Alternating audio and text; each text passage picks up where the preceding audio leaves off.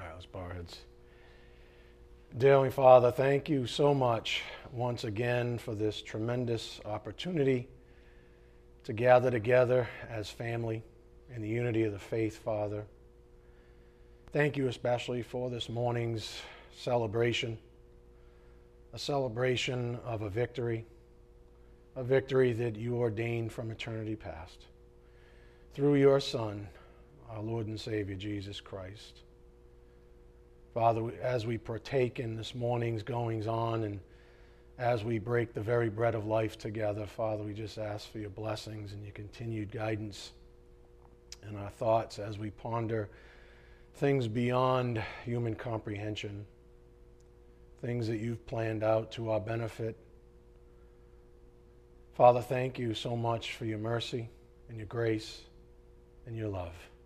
And thank you for making a way for each one of us to spend, spend all of eternity with you. Father, we're most grateful and thankful, therefore, for your Son's work on the cross to cancel out that debt, to make a celebration like this morning even a reality. Father, we ask for your blessings on this morning's message. We ask this in Jesus Christ's precious name. By the power of the Spirit, we do pray. Amen. Again, happy Resurrection Sunday. Uh, I'm going to have to speak at about this level, so just um, bear with me. I wanted to start um, with a text that I received from my beloved wife, Tammy, this past week. Um, and I just thought I'd share it with you all. It was really appropriate.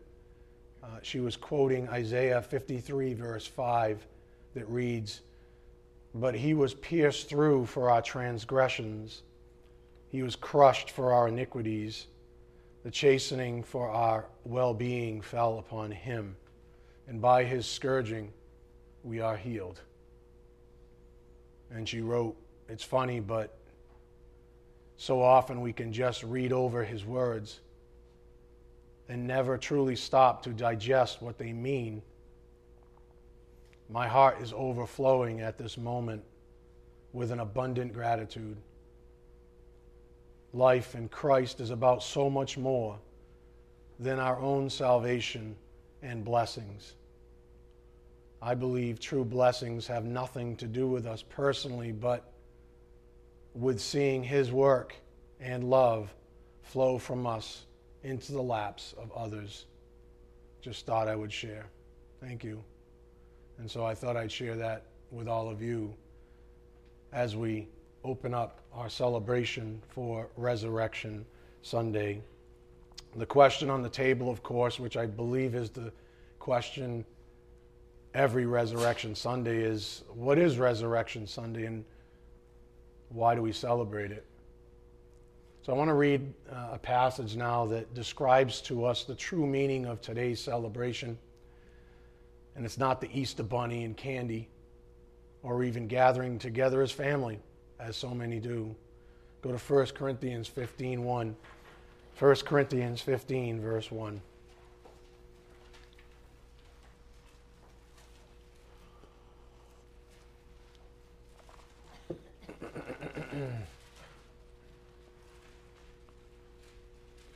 First Corinthians 15, verse 1.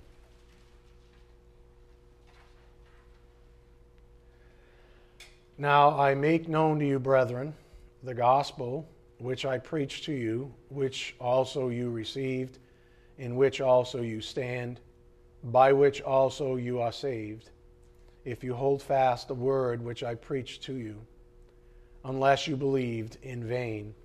Up here on the board, that phrase in vain, to Paul, the apostle who wrote this, Christ's resurrection was fundamental to his faith. And he was saying that if Christ wasn't resurrected, then our faith is worthless. If Christ wasn't resurrected, then our faith is worthless. So, this is the linchpin of this entire chapter in the Word of God. So, for starters, today's celebration ought to be a very somber pause, if you would in our fast paced lives. Verse 3 For I delivered to you as of first importance what I also received that Christ died for our sins according to the Scriptures. And that means that the Old Testament prophesied it, of course. And I think in our fast paced thinking, we tend to forget about how very ancient the gospel of Jesus Christ actually is. This is an ancient reality up here on the board on the ancient truth. The gospel transcends human history as we think of it, for it was planned by God from eternity past. God has always known that his creatures would fall and that he would save them. There was never a time where salvation wasn't an option, for God is immutable.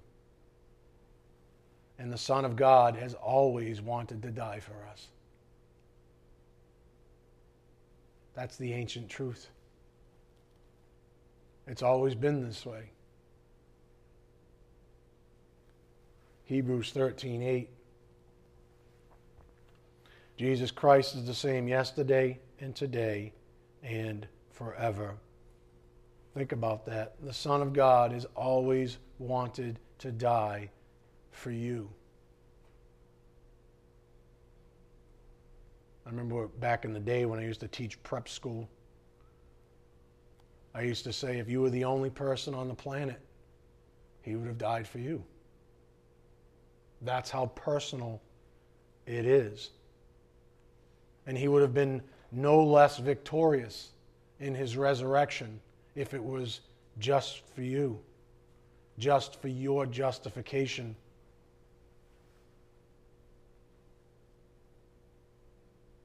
Before our minds stretch even further into the truth of this morning's celebration, let us ponder one simple truth. And again, this is ancient truth, my friends, up here on the board.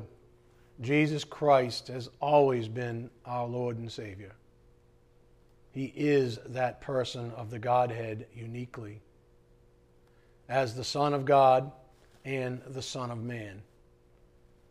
He owns all the titles including Victor, and deserves every last ounce of love and respect that he demands from us. Again, Jesus Christ has always been our Lord and Savior. He is that person of the Godhead uniquely as the Son of God and the Son of Man. He owns all the titles, including Victor, and deserves every last ounce of love and respect he demands from us. And I'll show you Romans 5:17 in a moment. The resurrected Christ then is everything to us, the very means of our salvation even. And this morning's celebration then is about a victory. A victory over death itself, accomplished by one man and then shared with others. Up here on the board, I'll give you the amplified classic version of Romans 5:17. For if because of one man's trespass, lapse or offense, death reigned through that one, that's Adam of course, much more surely will those who receive God's overflowing grace, unmerited favor, and the free gift of righteousness, putting them into right standing with himself, reign as kings in life through the one man, Jesus Christ, the Messiah, the anointed one. Hold your thumb. Go to John 8:54. Hold your thumb there. We're going to go back. Go to John 8:54.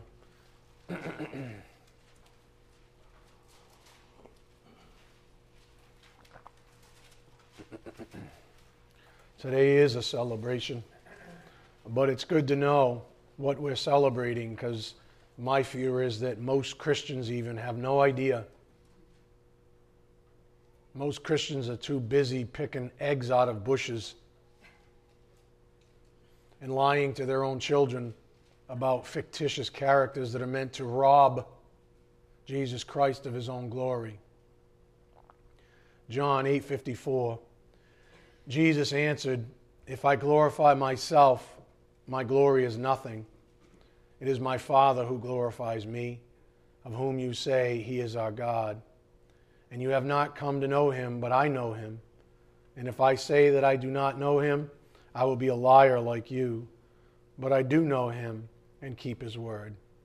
Your father Abraham rejoiced to see my day, and he saw it and was glad. So the Jews said to him, You are not yet fifty years old, and have you seen Abraham? Jesus said to them, Truly, truly, I say to you, before Abraham was born, I am. This is ancient good news, my friends, up here on the board. The great I am. Jesus is so immense that even death could not contain him. We believers are resurrected to life for one reason Jesus conquered it, paving the way for his own. Again, Jesus Christ is so immense that even death could not contain him. We believers are resurrected to life for one reason Jesus conquered death, paving the way for his own. Romans 6 4 appear on the board. Therefore, we have been buried with him through baptism into death, so that as Christ was raised from the dead through the glory of the Father, so we too might walk in newness of life. Without the death and especially the resurrection of Jesus Christ, we have no hope in the future. And this is the basis of our celebration this morning. Without the death and especially the resurrection of Jesus Christ, we'd have no hope in the future. Eternal life would be merely a figment of our imagination. As we'll see a little later in this precious passage of Holy Scripture, 1 Corinthians 15 19. If we have hoped in Christ in this life only, we are of all men most to be pitied. And this is the argument. Go back to 1 Corinthians 15 3 now. This is the argument that the Apostle Paul needs to develop because, as most of you know in context, there was uh, disease in the church, if you would. There was an infection from without that had been permeating within, even. And Paul was, being the shepherd he was, on guard and saying, Do not believe these lies about there is no resurrection. Do not take offense at the resurrection especially of our Lord, because without that, we are to be pitied.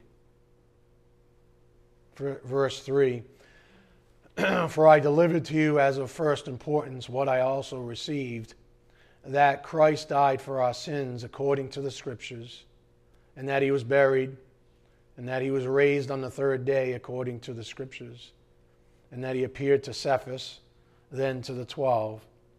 After that, he appeared to more than 500 brethren at one time, most of whom remain until now, but some have fallen asleep. Then he appeared to James, then to all the apostles, and last of all, as to one untimely born, he appeared to me also. For I am the least of the apostles and not fit to be called an apostle because I persecuted the church of God. And that's from that Greek phrase, uk imi uh, hikanos, up here on the board. I am not fit. It means not sufficient, able, or worthy. In context, Paul is saying that he depended wholly upon God's grace, poured out through Christ to assure him of his salvation. He said, I'm not fit to even be doing this thing. Who am I? Who am I? That's one of those songs that I love, one of the Christian songs that I love, Who Am I? If we share in Paul's unfitness, then we understand grace. If we, un, if we share in Paul's unfitness, then we understand grace. See, because you cannot, as the Spirit's been teaching from this pulpit now for years, you cannot understand grace unless you're humble. To an arrogant person, the grace of God is nothing more than another Easter egg put in a basket that's already overflowing with things that are going to rot your teeth.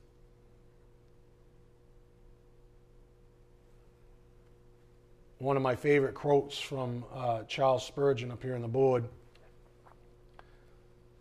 Learn this lesson not to trust Christ because you repent, but to trust Christ to make you repent, not to come to Christ because you have a broken heart, but to come to Him that He may give you a broken heart.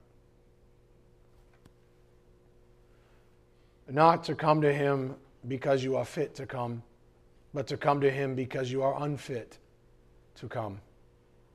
Your fitness is your unfitness. Your qualification is your lack of qualification. Again, verse 9, Paul says, For I am, 1 Corinthians 15 9, for I am the least of the apostles and not fit. And that's what the Spirit wants to impart to you. Everything that I just read to you, a nice friendly reminder of what fitness means. And that's why I like what Spurgeon says. Your fitness is actually your unfitness. Because if you think you're fit, you're not fit. Because that's arrogance. As soon as you understand that you're not fit, that's your fitness. Then God has something to work with. For I am the least of the apostles and not fit to be called an apostle because I persecuted the church of God.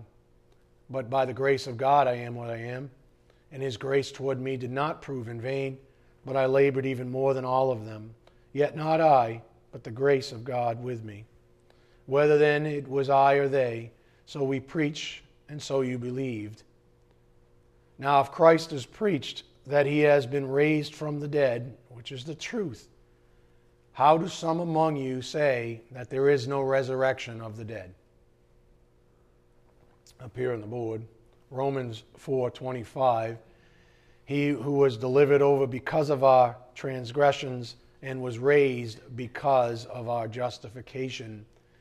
The resurrection of Jesus Christ was proof that God had accepted his sacrifice, that God would be just in justifying the ungodly. Take that away, what do you have? And that's Paul's point. Christ's resurrection is our proof that God is satisfied with Jesus' substitutionary atonement on the cross.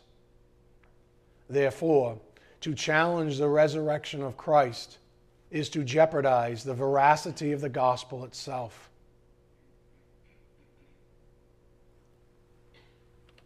So you can see why Satan has always wanted this kind of disease to infect the churches. So Paul deals with it logically, as he often did. In essence, he met lawyering with his own brand of logic. Up here on the board,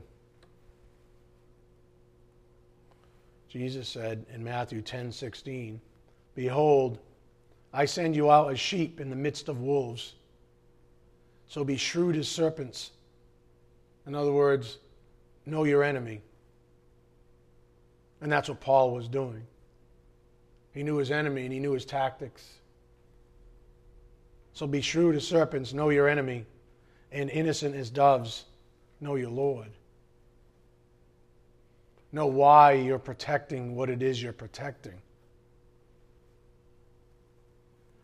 So, this is the context of the passage at this point. Paul's protecting the flock of God against disease. Any good shepherd worth their salt is going to do that very thing. Verse 13. So he says, Okay, let me entertain you for a moment, O diseased ones. But if there is no resurrection of the dead, not even Christ has been raised. And if Christ has not been raised, then our preaching is in vain. Your faith is also vain because Jesus and God would be liars. Moreover, we are even found to be false witnesses of God because we testified against God that he raised Christ, whom he did not raise, if in fact the dead are not raised. For if the dead are not raised, not even Christ has been raised.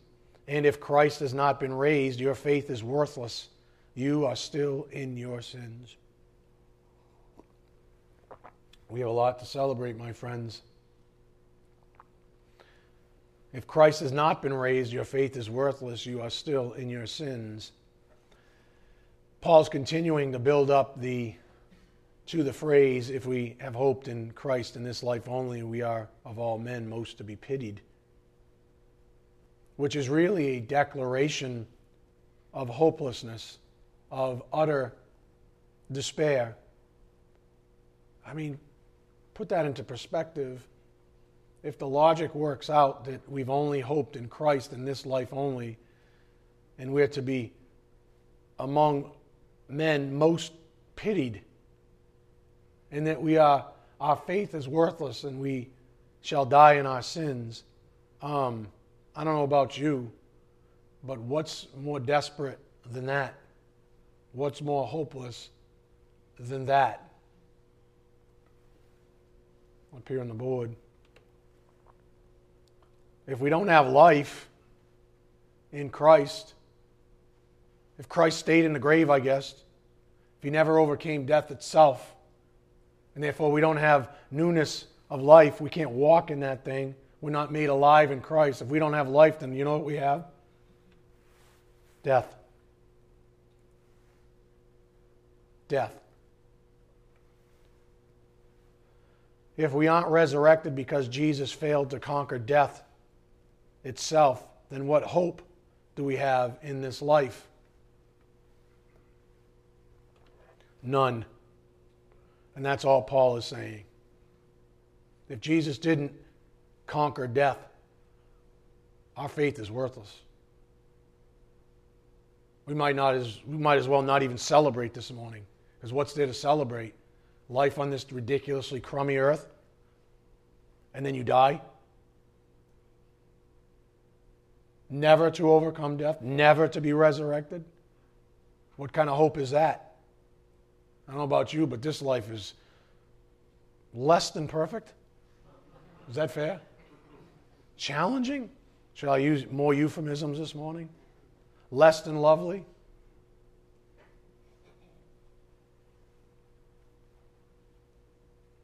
Let's continue. Verse 16. This is the argument he's developing. For if the dead are not raised, not even Christ has been raised, and if Christ has not been raised, your faith is worthless. You are still in your sins. Then those also who have fallen asleep in Christ have perished. If we have hoped in Christ in this life only, we are of all men most to be pitied. And that's from Elianos up here on the board in the Greek. Pitied, pitiable, wretched, in great need of mercy because desperate in context, our only hope is null and void. If he was never resurrected, we have no hope to be resurrected because he is the first fruit in the resurrection itself. He's the one who paved the way. He's the one who overcame death itself. He's the one who holds the keys. If none of that's true, what hope do we have? Finally, Paul turns from being shrewd as a serpent, knowing his enemy, that's what he was doing, to innocent as a dove, knowing his Lord. Verse 20. But now Christ has been raised from the dead, and that's his conviction. That's him knowing his Lord, knowing that God is not a liar. But now Christ has been raised from the dead the first fruits of those who are asleep. For since by a man came death, Adam, by a man also came the resurrection of the dead, Christ. For as in Adam all die, so also in Christ all will be made alive. Hold your thumb again. Go to Romans 6 3. Romans 6, verse 3.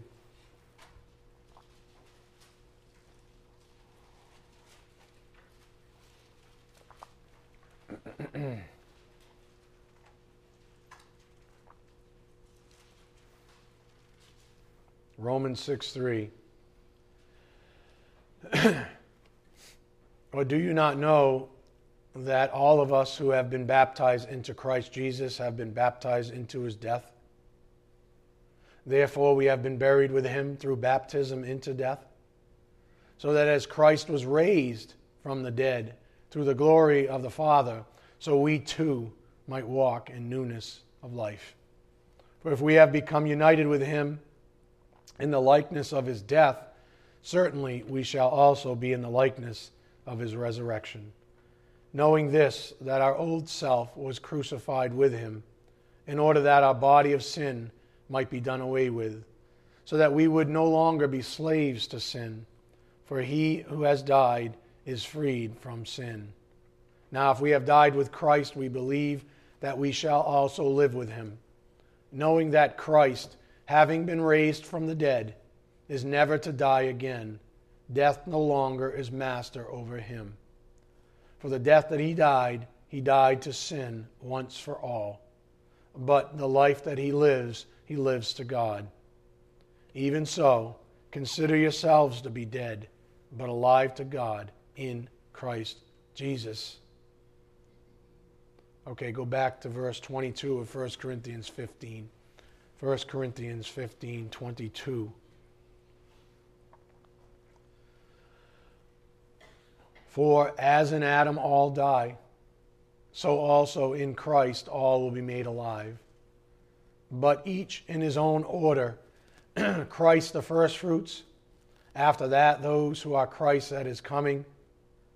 Then comes the end when he hands over the kingdom to the God and Father when he has abolished all rule and all authority and power. And just for the sake of time, I want to jump forward in this passage. Go to verse 54. 54.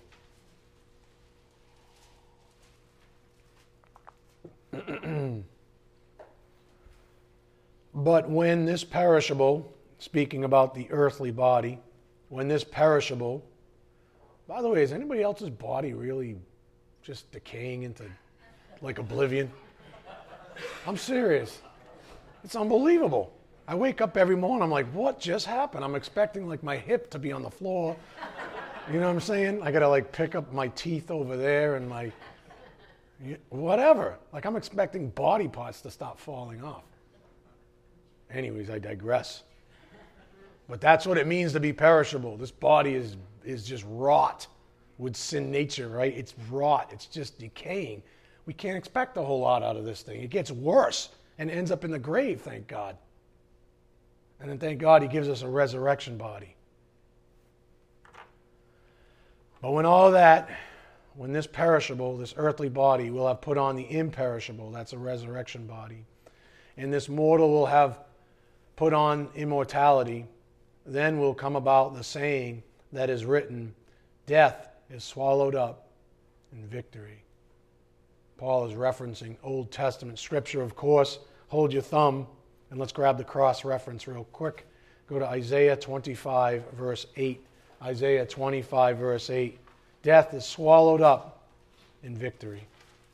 And again, that's what we're celebrating here this morning. We're celebrating a victory, a victory over death itself. Because that's what resurrection is. Isaiah 25, 8. The grave cannot keep us, you see. he will swallow up death for all time, and the Lord God will wipe tears away from all faces, and he will remove the reproach of his people from all the earth. For the Lord has spoken. And it will be said in that day, Behold, this is our God, for whom we have waited, that he might save us. This is the Lord, for whom we have waited. Let us rejoice and be glad in his salvation. That's the cross reference. Okay, go back to verse 54, 1 Corinthians 15. You see, even the Old Testament saints had this same hope. But when this perishable will have put on the imperishable, and this mortal will have put on immortality, then will come about the saying that is written Death is swallowed up in victory. O death, where is your victory? O death, where is your sting? And that's a cross reference to the, to the point on the board, or the passage on the board, Hosea 13, 14. Shall I ransom them for the power of Sheol? Shall I redeem them from death? O death, where are your thorns? O Sheol, where is your sting? Again, verse 55, that's the cross reference. O death, where is your victory? O death, where is your sting? The sting of death is sin. The power of sin is the law. Let me quote from William MacDonald on this up here on the board. Death would have no sting for anyone if it were not for sin. It is the consciousness of sins unconfessed and unforgiven that makes men afraid to die.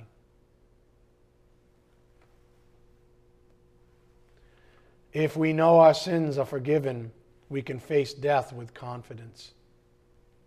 If, on the other hand, sin is on the conscience, death is terrible the beginning of eternal punishment. I am around people often that are unbelievers, and that is literally what I see in their eyes. They're like scared little children. They're afraid. Why? Well, first of all, there is no fear in true love. And when you're in God's loving embrace, you're not afraid of death. But I see the beginnings of eternal punishment. Just like we see analogously the beginnings of eternal life. We're given eternal life right now. We don't get it yet completely, but we have components of it. We, we have it, and He gives us by grace glimpses of the fullness of it. Well, unfortunately, on the other side, the same thing is happening. People aren't in the lake of fire yet, but they certainly do sense it. And they're beginning to live eternal punishment right now. And it's terrible. Because remember, by definition, what spiritual death even is, it's separation from God for all of eternity. One more quote on that verse from Frederick Lewis Godet. The throne of death rests on two bases sin, which calls for condemnation, and the law, which pronounces it. Consequently, it is on these two powers that the work of the deliverer bore. Again, verse 56, 1 Corinthians 15 56. The sting of death is sin, and the power of sin is the law. But thanks be to God. This is our celebration who gives us the victory through our Lord Jesus Christ. We are celebrating a victory, my friends, up here on the board. Victory in Jesus. Victory of any kind implies defeat. We do not simply proclaim victory as some do, thinking heaven is the purpose of salvation. We are saved from something death. Death has been defeated through Christ's resurrection and therefore our own. Again, victory of any kind implies defeat. We do not simply proclaim victory as something, or as some do, thinking heaven is the purpose of salvation. Salvation is not a destination. And that's news to a lot of um, professing Christians out there. It's not? No, it's really not. See, you've not had the right conversation yet with your Lord and Savior, or He's tried and you've ignored Him. But I say Jesus and I have Christian t shirts and I listen to K Love. So? So? What's that got to do with anything? And uh, Grandma Mabel back in the 50s told me I was saved. Nobody has that right to pronounce salvation on someone else. Only God can do that thing. Heaven is not the purpose of salvation. We are saved from something death.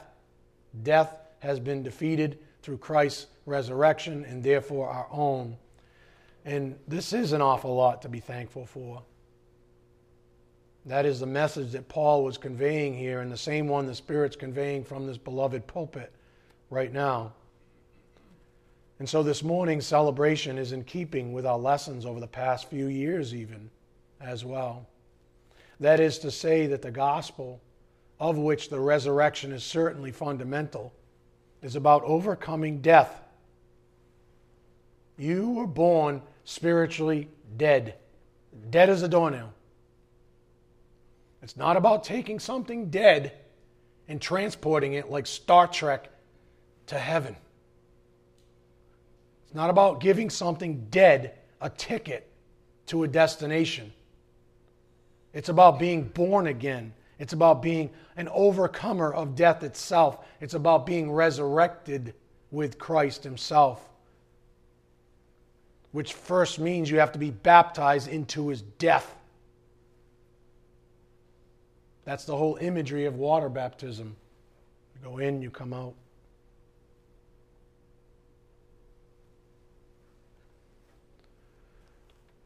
Death that was promised way back in the Garden of Eden. Go to Genesis 2:16. Genesis 2:16.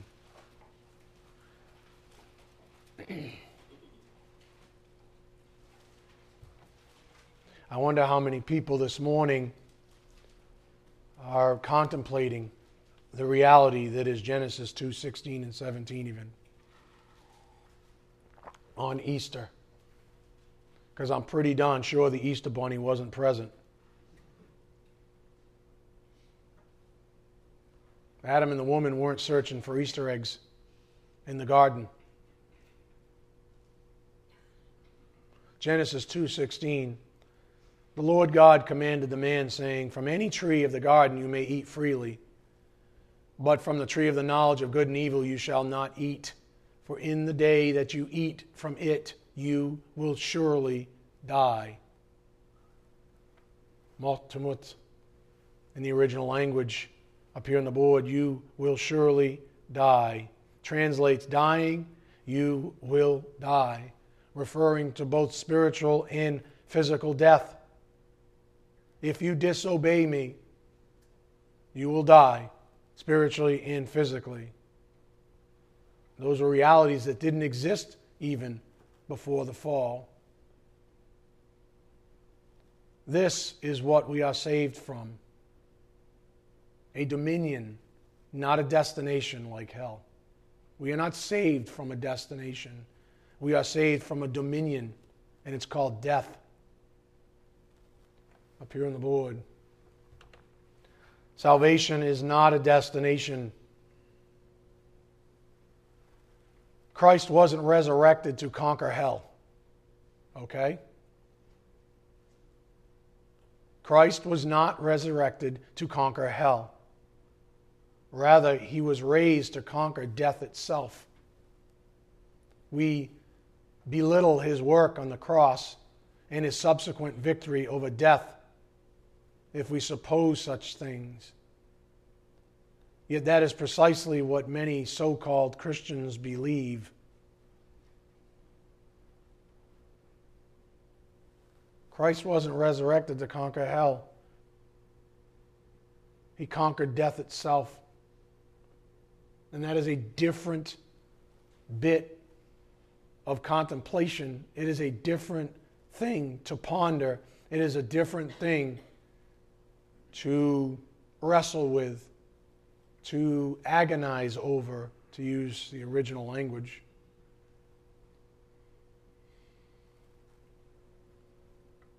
I've said this in the past, and I'll say it again.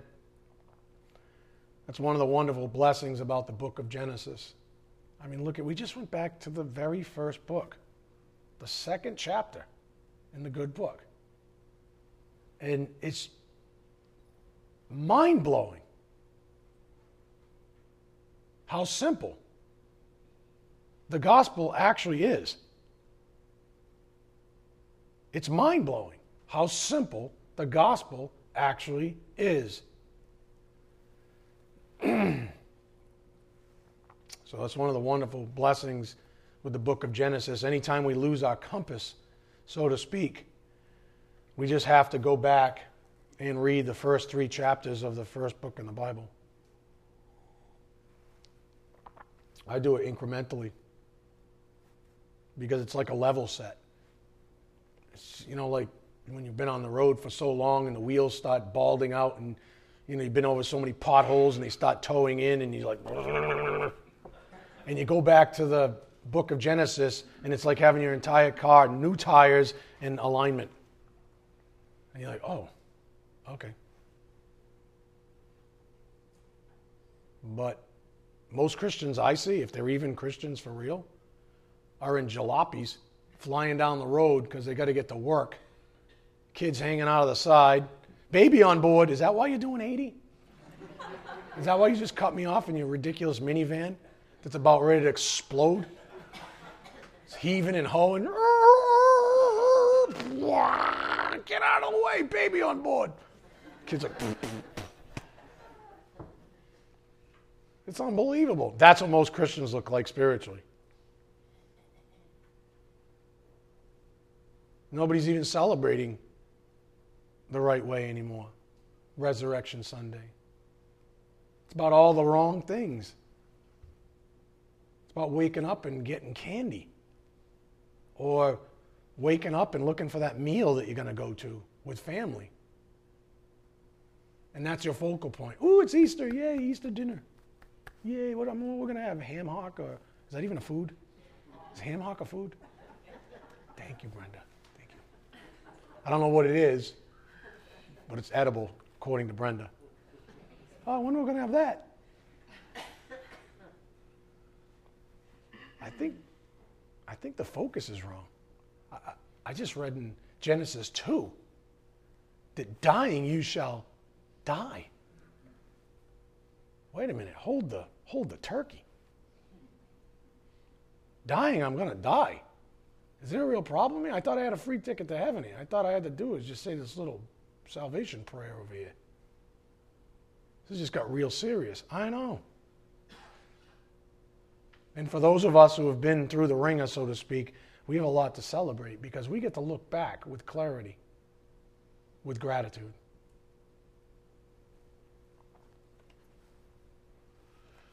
So, anytime we lose our compass, so to speak, we just have to go back and read the first three chapters of the first book in the Bible. And when we do, we are quickly reminded of what salvation is all about and why we need God's grace and mercy so desperately. And it's when we are rightly oriented to truth that we begin to cling to godly motivation, when we begin to truly live for Christ and for others when we begin to truly rejoice the way the word encourages us to. Go to 1 Thessalonians 5, verse 1. 1 Thessalonians 5, verse 1. We have a lot to be thankful for, my friends. Sometimes I feel like running around outside, but I'm afraid of what the neighbors might do.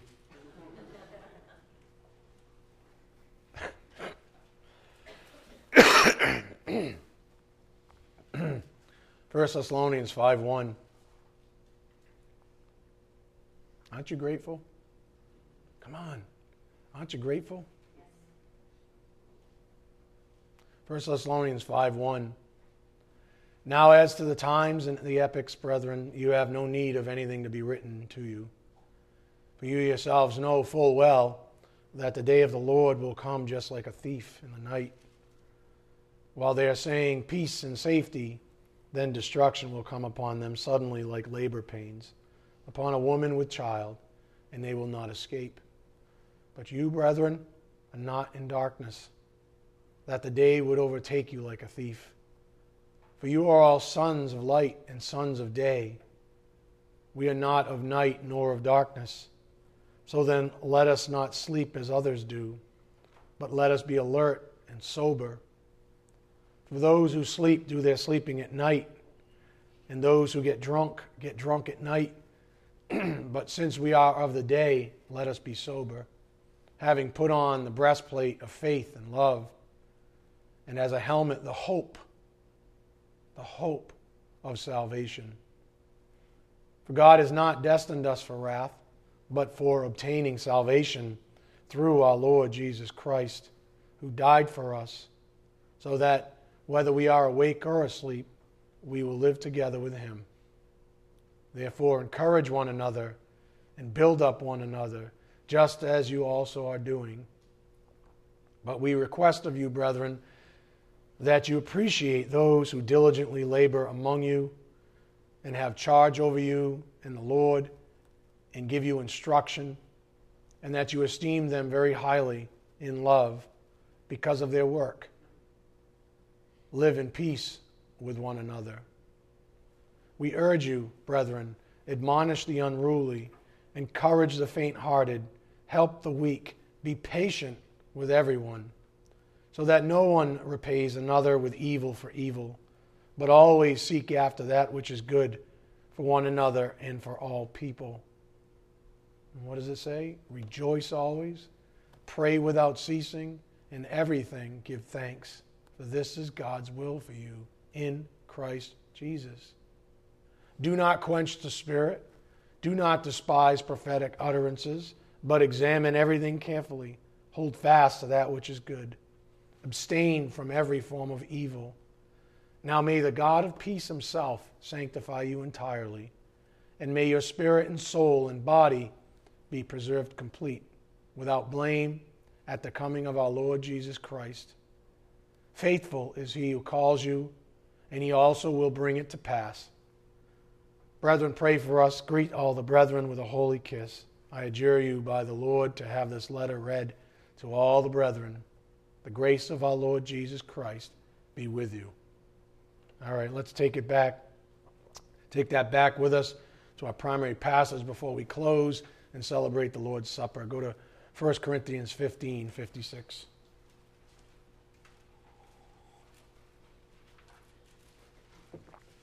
First Corinthians 15, verse 56.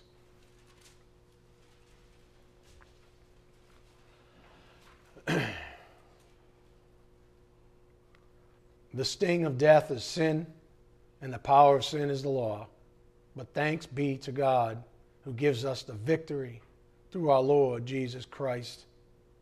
Therefore, my beloved brethren, be steadfast and movable, always abounding in the work of the Lord, knowing that your toil is not in vain in the Lord.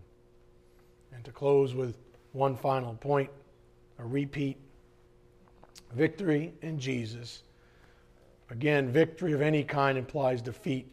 We do not simply proclaim victory, as some do, thinking heaven is the purpose of salvation. We are saved from something, death. That is what we are victorious over, being made alive in Christ forevermore. Death has been defeated through Christ's resurrection and therefore our own. So, to answer the question posed, at the outset of our message this morning, what is Resurrection, Resurrection Sunday? It seems we have found our answer, as we always must do, in the Word of God. Amen. All right, DJ, come on up. Uh, gentlemen, pass out the elements. We're going to celebrate communion service together.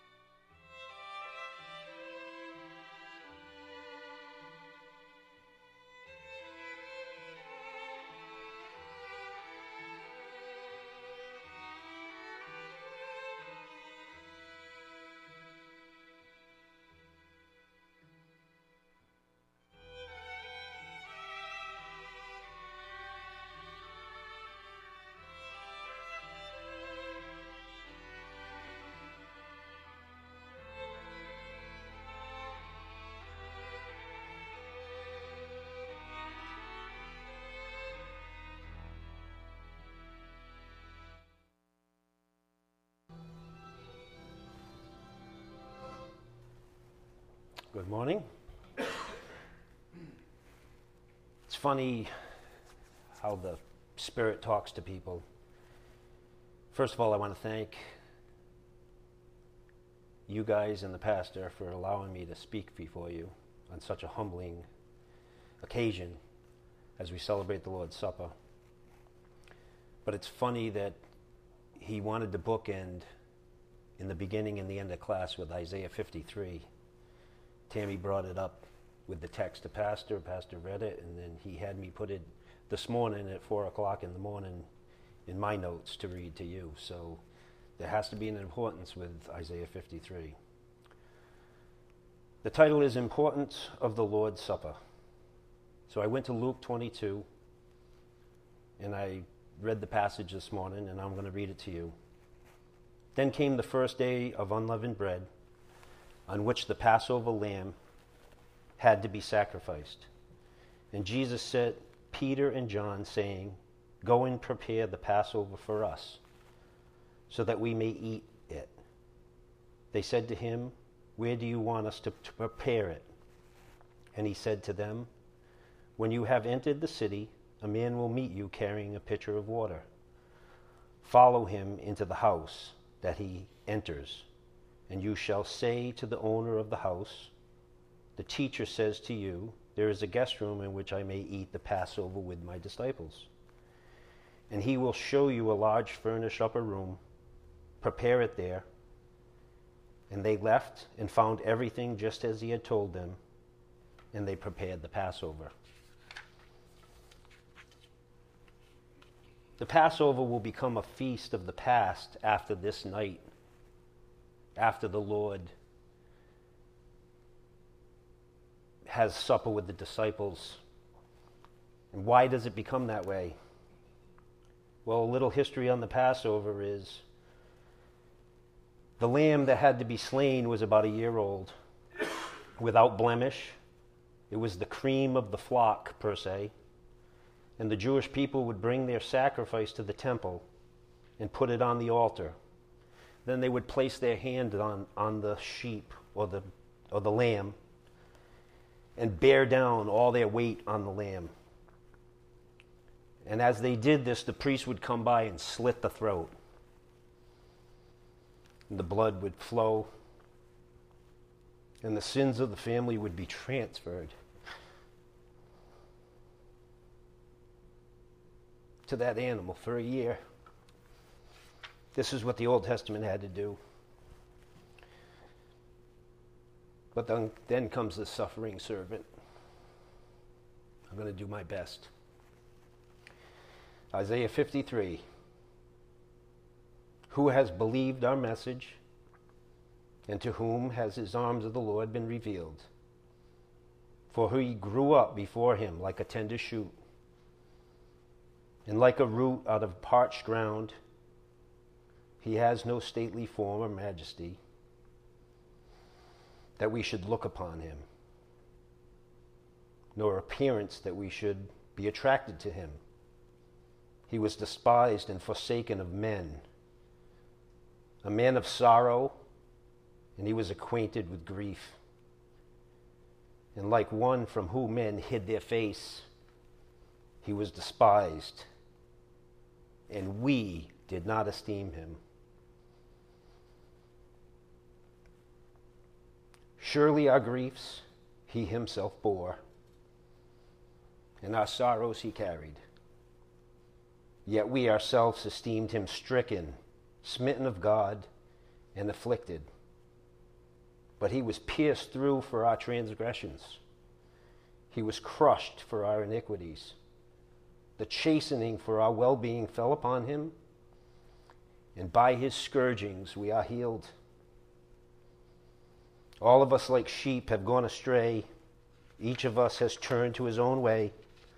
But the Lord has caused the iniquity of us all to fall on him. He was oppressed and he was afflicted, yet he did not open his mouth.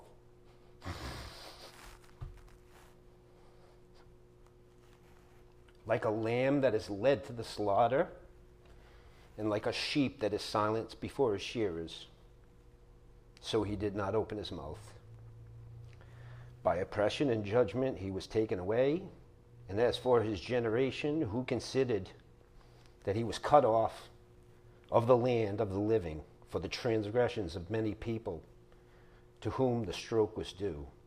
His grave was assigned with wicked men. Yet he was rich.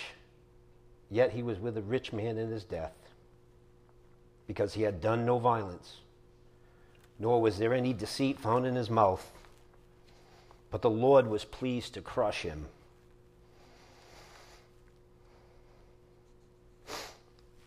Putting him to grief if he would render himself as a guilt offering. He will see his offspring, he will prolong his days, and the good pleasure of the Lord will prosper in his hand. As a result of the anguish of his soul, he will see it and be satisfied. By his knowledge, the righteous one, my servant, will justify the many, as he will bear their iniquities. Therefore, I will allot him a portion with the great, and he will divide the booty with the strong, because he poured out himself to death. And he was numbered with the transgressors, yet he himself bore the sin of many, and it interceded for the transgressors. This passage in Isaiah was just read, that was just read together, has been completed. And this ritual our Lord and Savior has abolished with his body on the cross 2,000 years ago. It was by his blood that he shed, and that blood atoned our sins forever for whomever believes in his person. This is why we are commanded to participate in the Lord's Supper and hold it in a very highly esteemed position. Finally, I was reading this morning in the book of Acts, chapter 2, the 42nd verse. This is what the new converts did. They were continually devoted themselves to the apostles' teaching. So they were in the Word of God and in the apostles' teaching, and to fellowship and to the breaking of the bread and to prayer. This is a very solemn ritual that we've been bestowed upon us because it signifies the Lord's death and what it means to us. And as we come together and take pots of the elements, the bread and the wine, let's think about our Lord's death and what he did for us and how he was crushed for our iniquities, as it stated in Isaiah 53. So 1 Corinthians 11:23 For I received from the Lord that which is also delivered to you that the Lord Jesus in the night in which he was betrayed he took bread. And when he had given thanks he broke it and said This is my body which is for you. Do this in remembrance of me. In remembrance of our Lord let us eat the bread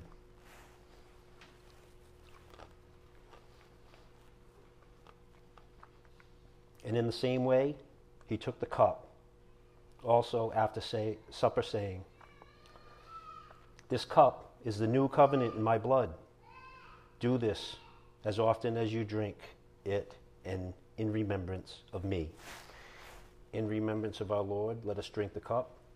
For as often as you eat and drink this cup, you proclaim the Lord's death until he comes. Let's bow our heads.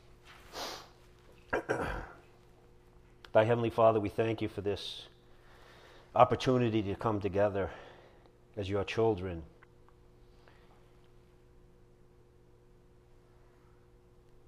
And have a message about your resurrection and what we are celebrating today, but also the privilege of being able to come together and have this ritual in our hearts that we remember his death. Father, we thank you for all the people that are here today. May their hearts be enlightened. May the grace and truth and love from you come into their hearts. And Father, we also ask that you take all that was learned today and bring it out into a lost and dying world as we are commanded to spread your gospel, the gospel of your Son, Jesus Christ. Father, we ask for traveling mercies as people leave and they go to their families. May they have peace and prosperity. And may they think about you and all the things that were done for us over 2,000 years ago today. Father, we ask all of this in your Son's precious name. And through the power of your Spirit, we do pray. Amen. Yep. We're going to have another song.